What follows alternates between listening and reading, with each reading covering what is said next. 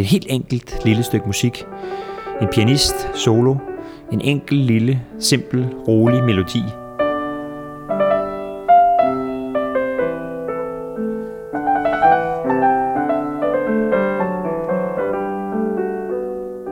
Når jeg hører den, så er det som om, at der pludselig kommer en slags arkitektur, mening, struktur på tilværelsen. En eller anden form for kosmisk ro, der breder sig, som øh, jeg i mange år har sat meget stærk pris på.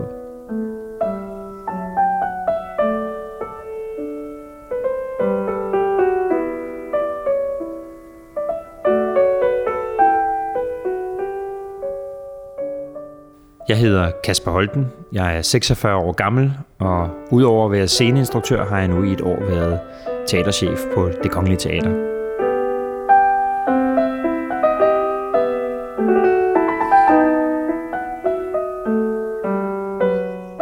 Første satsen, arien fra Bachs Goldberg-variationer, et stykke musik, Bach skrev for klaver, som består af en arie og så en række variationer, hvor han så fantaserer og fabulerer over den her lille, simple, enkle, men helt fantastiske melodi.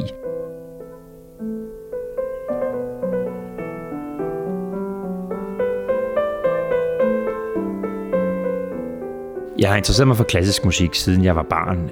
Jeg øh, var nok lidt speciel på den måde, at da jeg var ni år gammel, begyndte jeg at gå i operaen, og det blev klassisk musik, og især opera, der blev min, min store passion.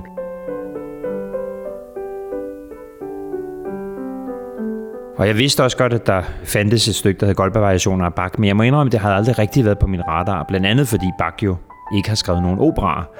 Han skrev øh, før opera sådan måske for alvor var blevet mainstream i Tyskland, og han skrev også mest kirkelig musik.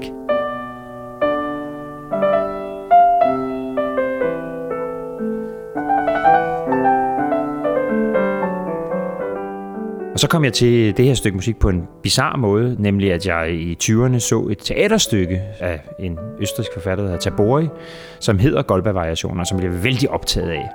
Og øh, det er jo selvfølgelig navngivet efter Bachs Goldberg-variationer. I virkeligheden har det intet med musikken i Goldberg-variationer at gøre, men fordi der er en instruktørassistent, der hedder Goldberg, som bliver misbrugt meget i stykket, øh, hedder stykket Goldberg-variationer med et citat fra Bachs titel. Og fordi jeg blev så optaget af det her teaterstykke, så tænkte jeg, så må jeg jo høre det her musik også.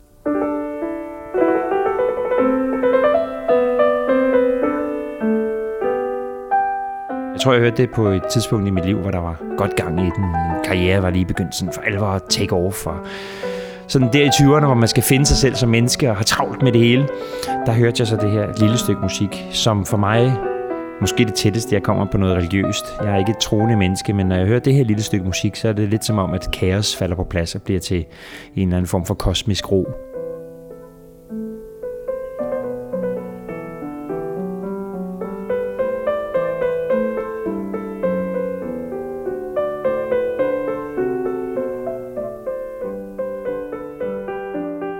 På en måde blev det for mig en øh, slags refugium, en lille pause, et stillhed, en følelse af, at midt i alt kaoset og al min restløshed og energi og lyst og alt muligt andet, så er der alligevel også struktur til stede i tilværelsen. Så er der også en eller anden form for kosmisk ro, der kan falde over det hele. Det synes jeg, det her stykke musik repræsenterer for mig.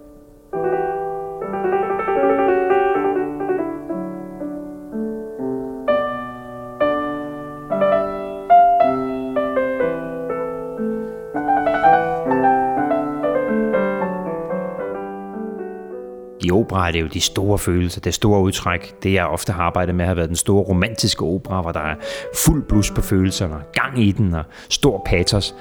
Og der er Goldberg-variationer og arien her jo næsten det modsatte. Den her spinkle enkelhed, det her fuldstændige klarhed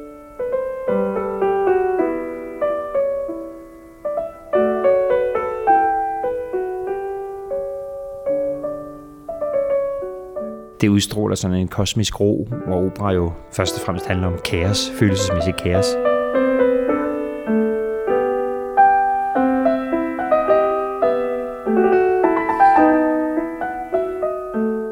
Bachs Goldberg-variationer blev for mig på en eller anden måde som en god ven, jeg mødte på et tidspunkt i mit liv, der gav mig alt det modsatte af det, mit liv var fyldt med. Al den restløshed og energi og vildskab og lidenskab, jeg har fandt i operans verden, den bliver opvejet af, at jeg en gang imellem kan lytte til den her stykke musik og finde ro i det.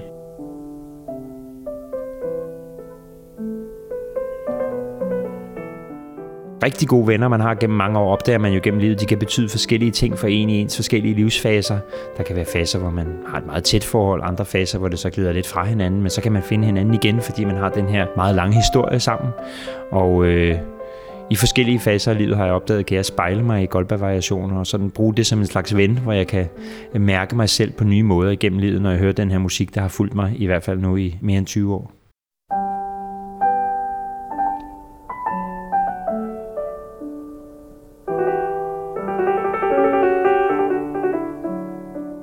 Det er vigtigt for mig, at det er en indspilning, der også er personlig. Og der må man sige, at Glenn Gould, der vel er den trods alt mest berømte fortolker af netop det her stykke musik, selvom selvfølgelig alverdens pianister har fortolket det og udgivet det, ja, så øh, var Glenn Gould kendt for at være en ekscentriker, en meget øh, krævende, kompromilløs kunstner, men også øh, med en dyb følelse af personlighed på indspillingen kan man da fornemme Glenn Gould, der nynner med, fordi han simpelthen er så meget inde i musikken, at han ikke er opmærksom på, må man gætte på, at han selv sidder og brummer lidt med ind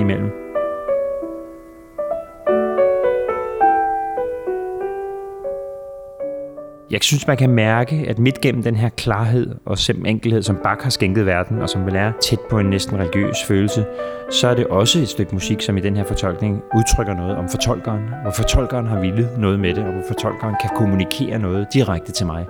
Og det er et af mine idealer for kunst, når jeg selv som instruktør fortolker andres værker, så forsøger jeg jo også at gøre det på en måde, så det rammer et enkelt menneske i publikum.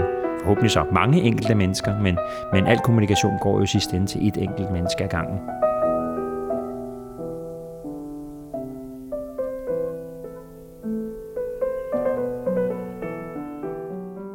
Derfor er det vigtigt for mig, at den her indspilning føles så personlig. Den er lidt upoleret, den er også på nogen måde ekscentrisk, og alligevel så føles det som om det fuldstændig fanger essensen af, hvad det her stykke musik betyder.